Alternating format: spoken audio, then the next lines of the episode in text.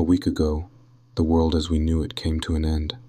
The deadly disease we called the Black Plague leaked from a science laboratory and rapidly enveloped the entire planet. People would die instantly when they entered the cloud of the disease. In the first few days, millions of lives were lost. By the end of the third day, only a few hundred people had managed to stay alive.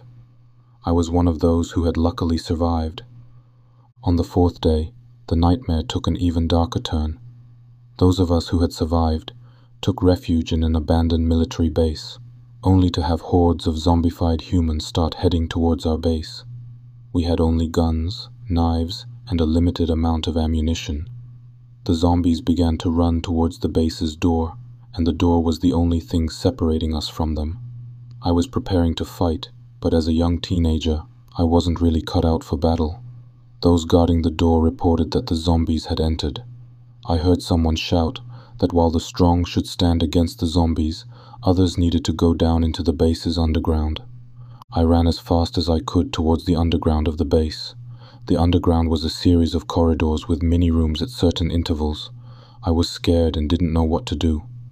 I tried to control my thoughts when I heard screams and a chilling sound from upstairs. Then, I saw the zombies slowly advancing towards us.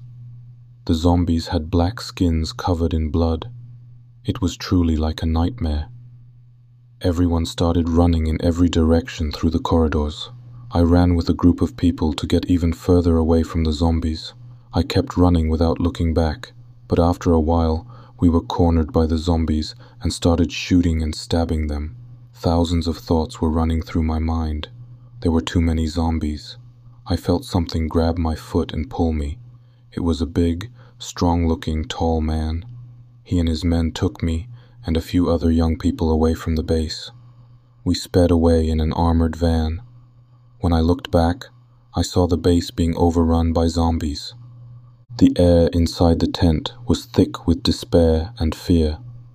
Each of us, in our own inner worlds, pondered how this catastrophe would end. At night, even the sound of the wind made us anxious.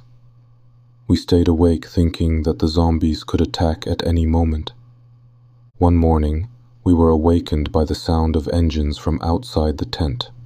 At first, everyone silently looked at each other, trying to understand whether this noise was friend or foe. A group of armed people approached the tent, but this time they were not zombies.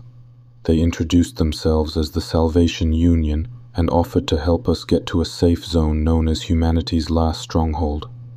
The Salvation Union was gathering people who were immune to the disease, working to make a new start. Their technology was advanced enough to stop the spread of the disease and halt the zombies.